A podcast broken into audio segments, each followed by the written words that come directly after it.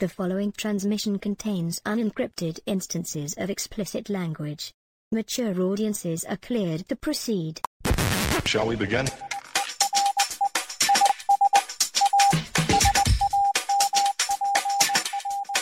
Let's begin. James Bond is easily the best known of all cinematic spies.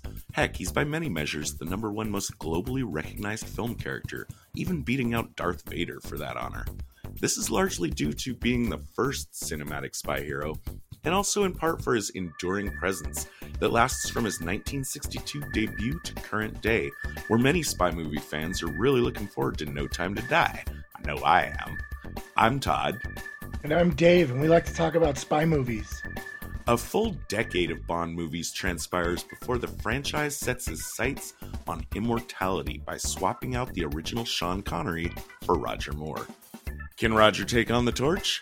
We'll take a look at his most appreciated jog in the big pants of 007, 1977's The Spy Who Loved Me, in this episode of Spies Like Us. The Spy Who Loved Me, the 1977 film, contemporary events like all Bond films, they all just deal with events that happened when the movie came out. Uh, we're gonna, as always, in any Bond film, we're gonna see MI6 in this film, and what we guess is the KGB in this film, although neither agency is explicitly named. This is going to be our uh, Roger Moore as Bond episode, his third outing as Bond, and uh, seems to overall be the best regarded as as all of his films. There's uh, there's uh, apparently a lot of hits and and big misses in his pile of his contribution. At first, I wanted to try I wanted to try to find the most representative of his films. I found 5 Roger Moore Bond films ranked lists and I put them all side by side and basically they all five of these people just completely disagree with each other about everything as to which is the best and the worst except this one four people put this at his best but then the fifth dentist uh, put it at his worst I guess I just went with this one, and we'll do. I mean, because with Sean Connery, supposedly from Russia with Love, we were told was was supposedly his best. So I guess we're being as fair as we can to Roger Moore and giving him his uh, his best movie. But uh, just just noting that uh, a lot of his films uh, stray into really really silly territory. uh, we're going to reserve our personal opinions about uh, Roger Moore as Bond for part two of this podcast. But uh, I, you know, I I don't mind saying right now, like I I just generally was fine with him. Yeah, I didn't have any issues. Yeah, I remember growing up be saying Connery's the best because that's what everybody says. Um, he was fine.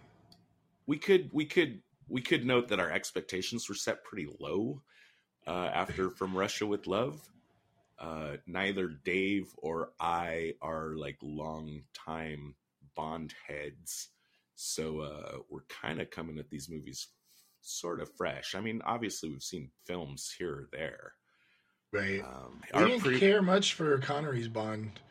We were we were we were pretty harsh on the on the the sleaze moves that he did on all the ladies. His sleaziness has not aged well. We we were so down on him I felt I don't know. Uh, I, I, had second. I had misgivings, I guess. Uh, even though, like, I'm just speaking my truth.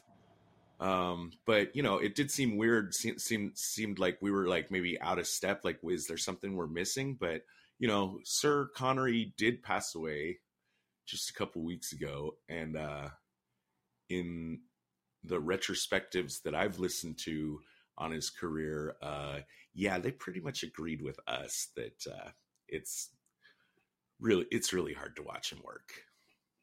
Right, and I mean, we gave some pretty low ratings on the last one. We were, we were not a big fan uh, of the Connery stuff, so you can come fight us at Facebook or Twitter. Yeah, we'll, we'll happily respond. Both of us will jump in on it with you. yeah, I'll fight. I'll fight for my opinions uh, any any day. Uh, this is this is a well received film.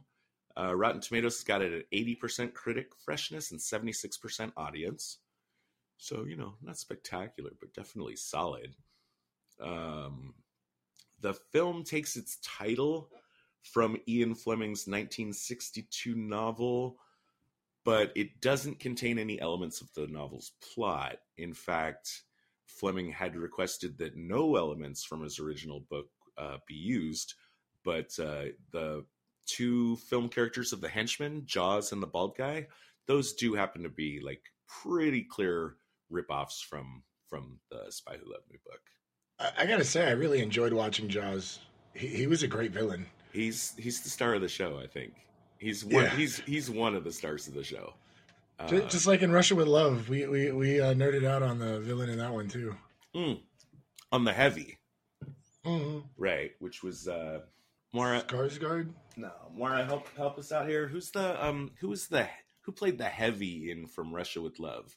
James Bond's most direct antagonist in 1961's From Russia with Love was played by Robert Shaw. Yeah, yeah, yeah. Robert Shaw, yeah. of course. Uh, so it's kind of it's another case of the the heavy uh, overshadowing the main villain because I do think Jaws is a lot more fun than his boss uh, in this film. So the they wanted to do they were going to bring Blofeld back, right? Blofeld is the guy that um, is like the head of Spectre, which was the main behind the scenes everything villain in almost all of his all but one of the Sean Connery movies. The problem was here that this guy Kevin McClory, who was one of the producers eh, that got involved somewhere in the series, he owned the film rights to Thunderball. And for some reason, that made him like have a claim that he owned the rights to Blofeld and Spectre. And that delayed the production of this film, obviously. You know, like if you got to completely come up with a new villain, that's going to set Wait, really? quite a bit, right? With all the location shots and action shots, that must have been a nightmare. Yeah, sure, but you know, it's just mainly you just gotta you just gotta get in there and retweet that story, uh, I suppose, and and what it's about, and maybe we'll get into this later. Maybe that's why I found the villain in this one a little thin, as far as uh, I don't know weightiness and gravitas. So that's why we don't use Spectre anymore uh, in the Bond films, except in 2013 uh MGM finally like came to an agreement with that uh dickhead producer guy and got the right to use Spectre back again so that they right. could make the uh the the Daniel, Daniel Craig, Craig, film that yeah. has Spectre in it. Yep, yep, yep. So it's really hard for me like with with old movies to kind of assess the budgetiness of them. Um, but I did kind of have a feeling that this one was up there for its time. So I, oh yeah, yeah, I did. I did a look and I did compare to all the James Bond films, and I found a, a link that also it showed what they spent in real dollars. And this one is indeed like straight up in real dollars. They spent seven times more on this than they did from Russia with Love, and uh, even adjusted for inflation, it's like uh, about like one and a half times. And I felt like it showed up on screen especially the like car submarine thing and the model work and like the bajillion location shots and yeah for sure. And the the incredibly uh lavish final action scene. Yeah right? but but let's start let's start with that car right? The car that turns into a submarine which i think is one of the very first things you find out about james bond. Like if someone's described. Well, maybe that was just me as a kid, but I think he's the guy that has a car that does stuff. Right, like a Batmobile. Yeah, Batmobile. yeah, like a Batmobile. Um, I did really like the Lotus car submarine sequence. Um, one thing I noted it, especially during that sequence, but I'll say it for the rest of the film too. The music was used a lot better in this film than from Russia with Love not not that I want to compare every single little bit of this movie to that movie, but that was one of my uh, hangups in Russia, and uh, I did not have that here. And and the music was very sexy and energetic, especially in the action scenes. You know, it was just appropriately matched. Right. But, but further about this submarine is when I was looking at it, I was thinking, oh, obviously it's super like way before CG. But also I was looking at it and just noting like the size of the bubbles situation and and kind of realizing that this wasn't a model. Like it really looked full size and it interacts with human actors in some of the shots. So uh, I looked it up, and man, oh man, is this shit interesting. Uh, it is an actual submarine. Well, sort of. Uh, it it actually does. There's there's two people in it that are piloting it.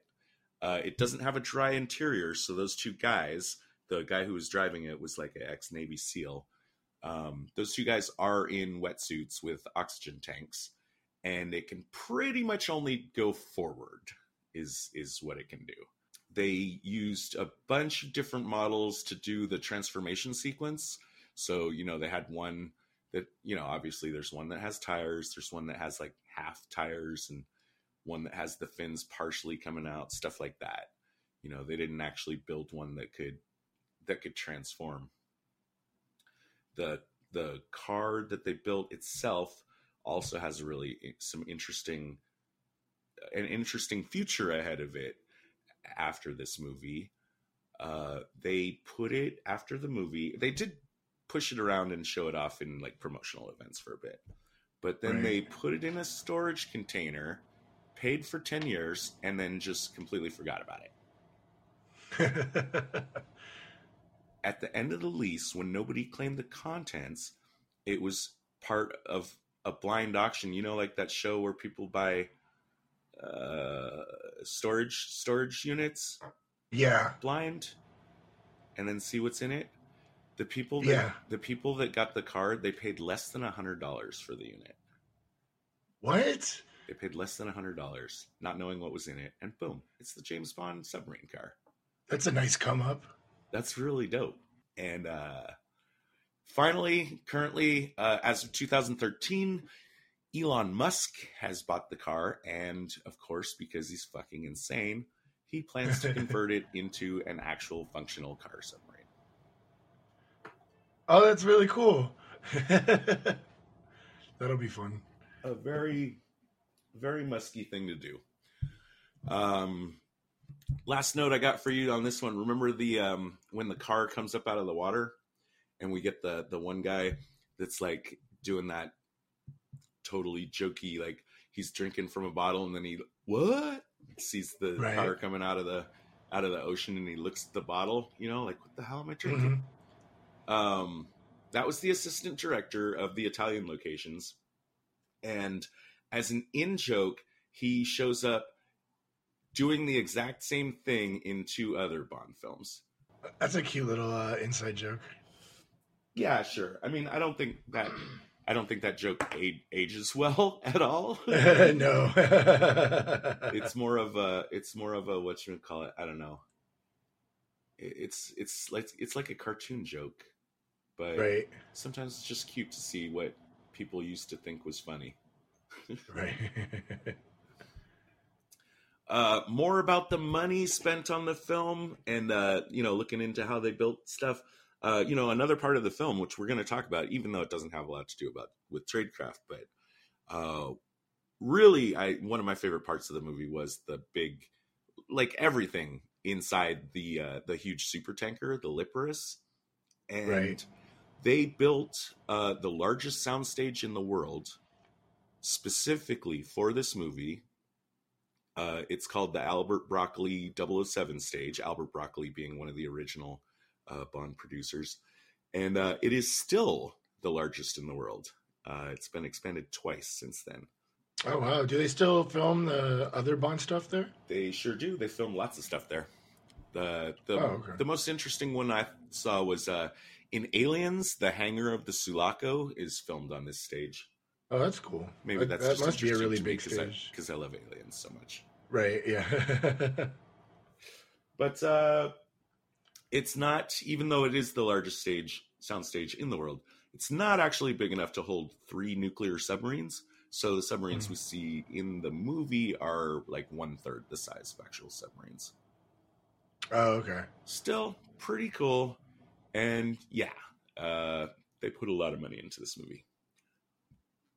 That is everything I had to say about kind of the movie itself. And uh, if you're ready, I'm ready. Briefing room. I'm definitely ready. Let's go. Retinal scan complete. Validating security clearance. Clearance granted. You may now enter the briefing room. So let's uh, let's let's take it. Uh, let's start out with the villain here, Karl Stromberg. Uh, I like the fact they keep it simple here. He likes underwater. That's his villainous motif.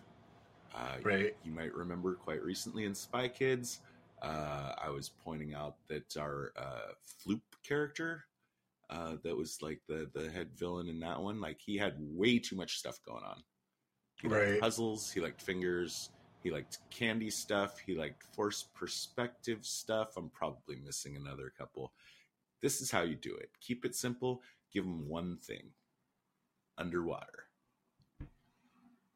His background is really just kind of like mm, not not important or not of interest. The movie doesn't seem to be actually all that interested in this guy, if you know what I'm saying. Right.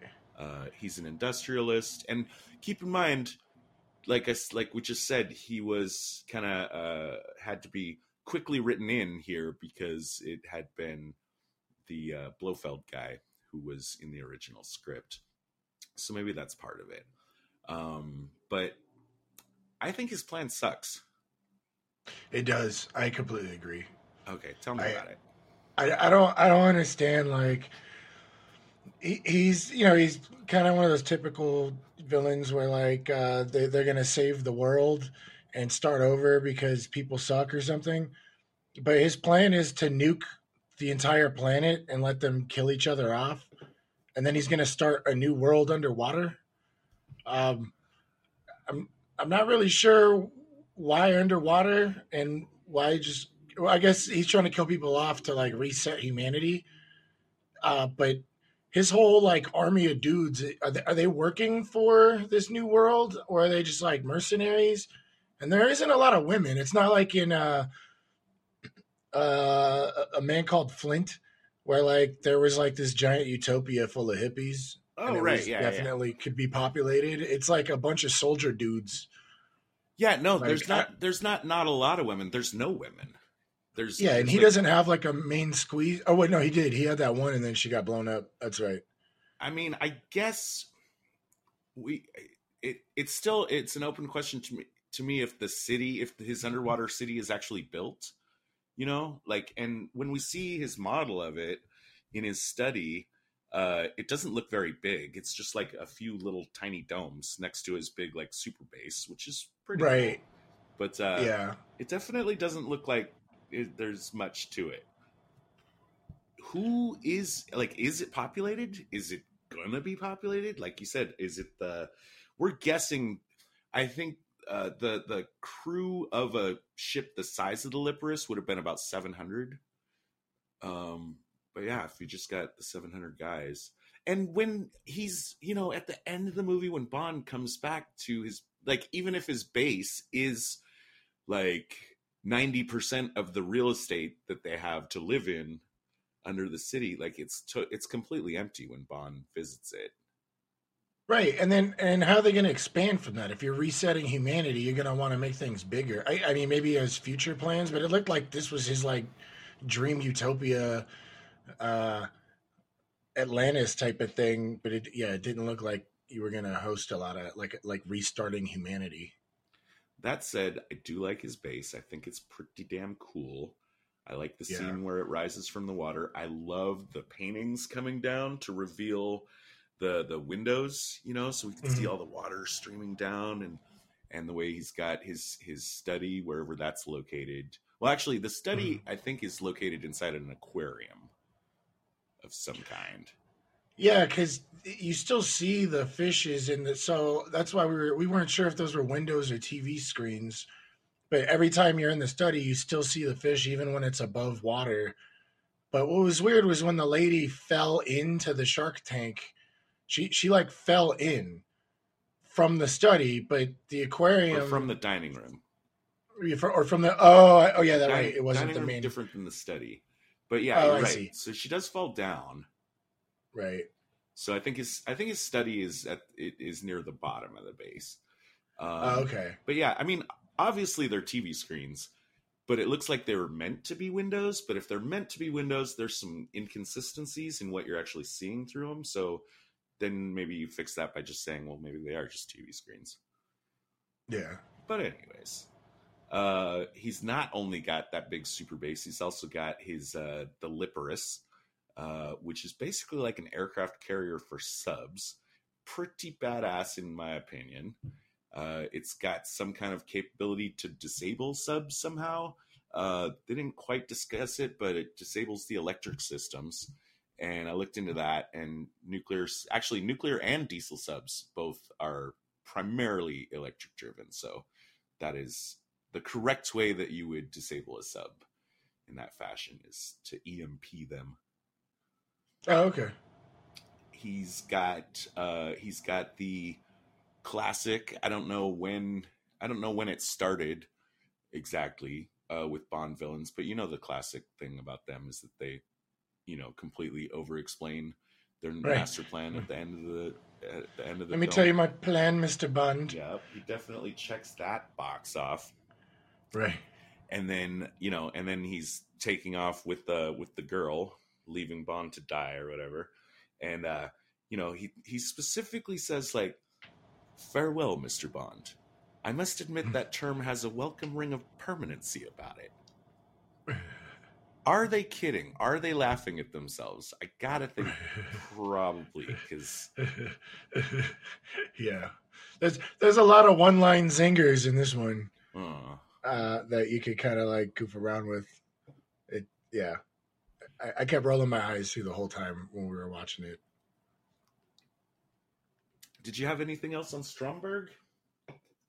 Not really. He kind of just was there. It wasn't really anything interesting other than to have a villain and explain the point of all of this, which really wasn't that exciting. His toys are much more interesting than he is. Yeah, Yeah. yeah. So, but Especially the boat, the the big the big boats that like swallow submarines were really cool. yeah, no, that's that thing's amazing.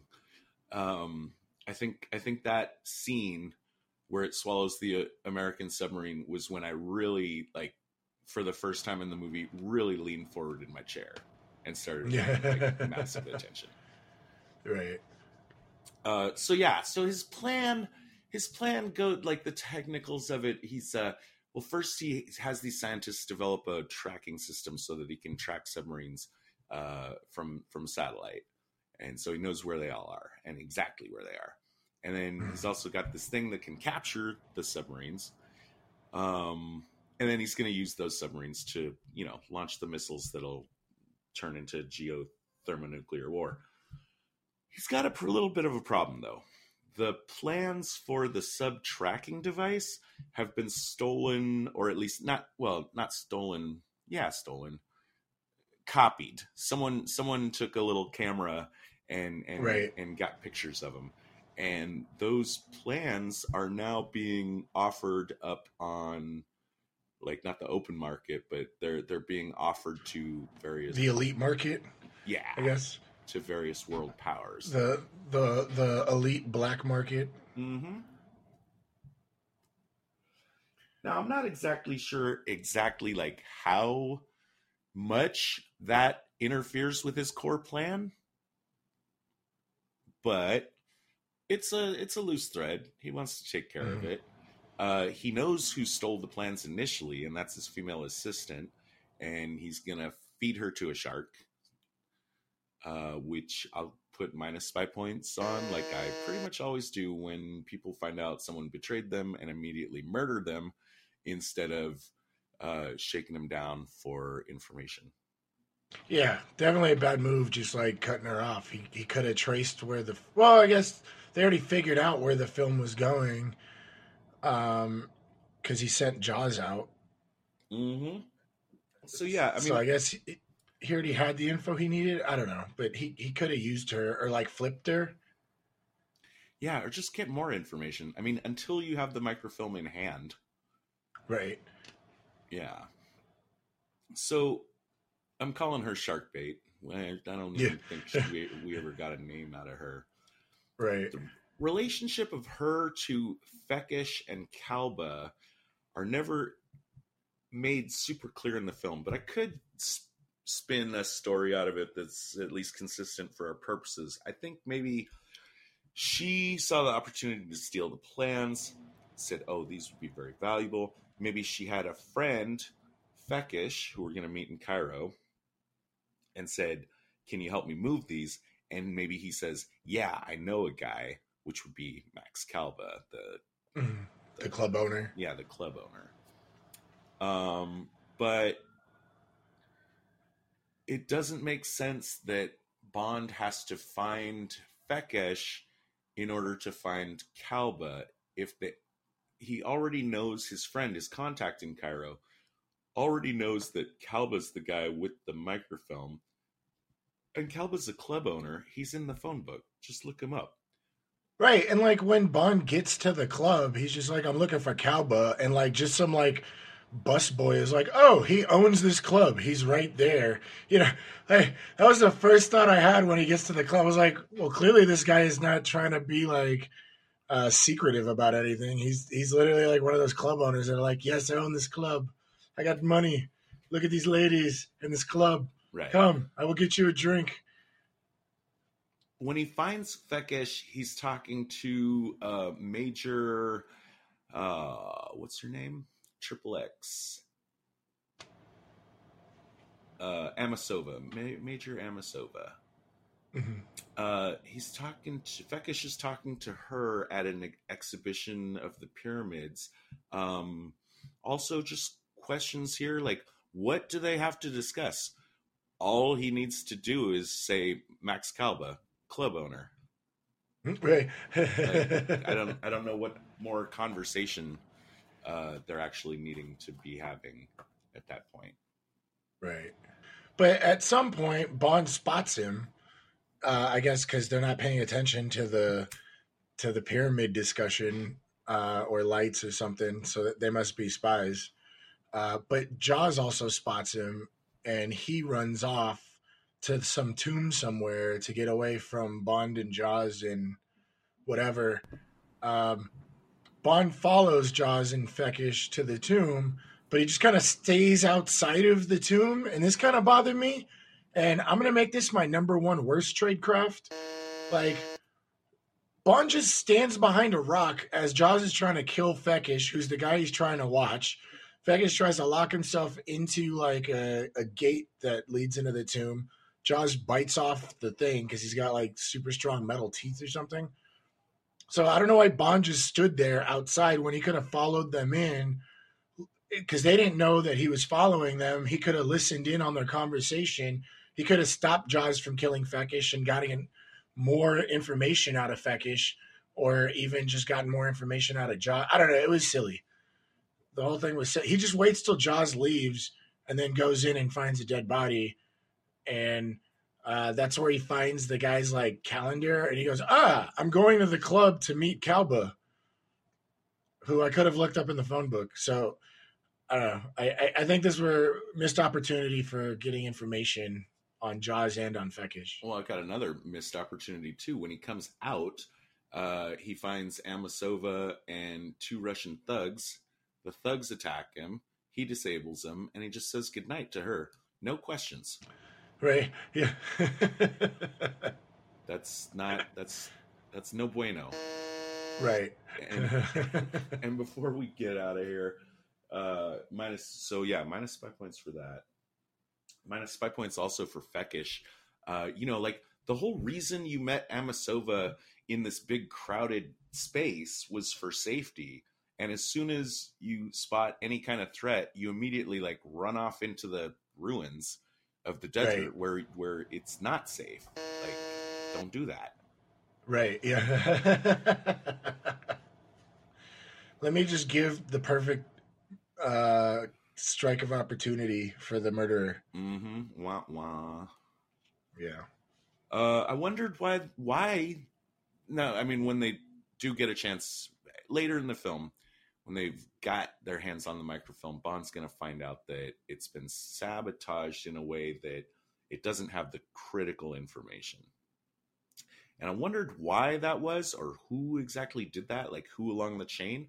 And actually, I realized it could have been any of the three people. It could have been Sharkbait, it could have been Fekkesh, or it could have been Kalba if that was the chain of, uh, you know, handing the thing over. But mm-hmm. whoever did it was probably smart because they anticipated that someone might just try to steal the microfilm. Uh, in which case, or if you had it, you know, you could show it to someone and it has enough information on it that proves that you have the real stuff, but mm. you're still protected from them just saying, like, okay, I'll just fucking kill you and take it. Right. You could show it to them, then you could get payment, and then uh, you could give up the, the the authentic item. So I'll give plus five points for that. In fact, I think it's my best tradecraft for this movie. Well, one of the things I did want to point out was when the microfilm first comes out is at the club, and uh, Agent Triple X and 007 are talking to Kalba, and he gets a phone call, and that's where Jaws kills him and takes the, I guess, sabotaged microfilm. I, I, I don't know why he didn't have any guards. Like, you would think a club owner of that level would have like security, like at least watching him like all the time, and yet Jaws just makes up a fake phone call pretending to be a service guy and then just like bites his neck off. I don't, I don't know. I'm gonna make that my worst tradecraft number three. Uh, not having guards as a club owner. I'm, I'm sure there's other people looking for you and not just like private or government spies. I'm, I'm, sure with that kind of money running around, you're probably involved, especially if you're selling on the elite black market. You got to know that people hope... are. You got to know that people are going to come after you to get this thing, right? and some of those people are Amasova and Bond, but some of the other people are the guys that uh, Stromberg sends out, which is uh, Jaws, yay, and right. the other guy, red shirt guy, Right. It's, it's it's weird. You know, you got you got your two guys, and one of them is like, you know, my thing is I have amazing, super creepy, awesome metal teeth. Ah, and the other guy's like, and my thing is, I'm bald. Right. Not really surprised that uh, bald guy was was just turned out to be a red shirt that did not last very long in this movie he kind of had no purpose. He kind of was there to try and kill Bond, and then Bond like, I mean, well, I guess the fight scene with him was kind of cool. It was a fun fight scene. Yeah, yeah, I wasn't I wasn't thrilled with it. A lot of the hits that that Bond landed on the guy like really would not have impacted a guy of that size anywhere mm-hmm. near the way it does. Um but uh, I wondered you know, like so many times, especially in like bad movies, this guy this guy's waiting to ambush somebody at Fekkesh's house. Uh, so when Bond shows up there, the guy tries to take him out. And a lot of times in bad movies, they don't have any actual justification for why there was a guy there waiting. But right. I think in this case, it's plus spy points and makes sense because since he knows that Fekkesh is trying to help broker the sale of the subtracker, he knows people are going to come sniffing around, and his orders are to eliminate anybody that uh, is anywhere close to this situation. So that was all right. I think actually it's uh, my number two best tradecraft. Not a lot, not a lot to pick from here. It's a bond. No, there was there wasn't a lot of tradecraft, let alone really good tradecraft. Mm-hmm.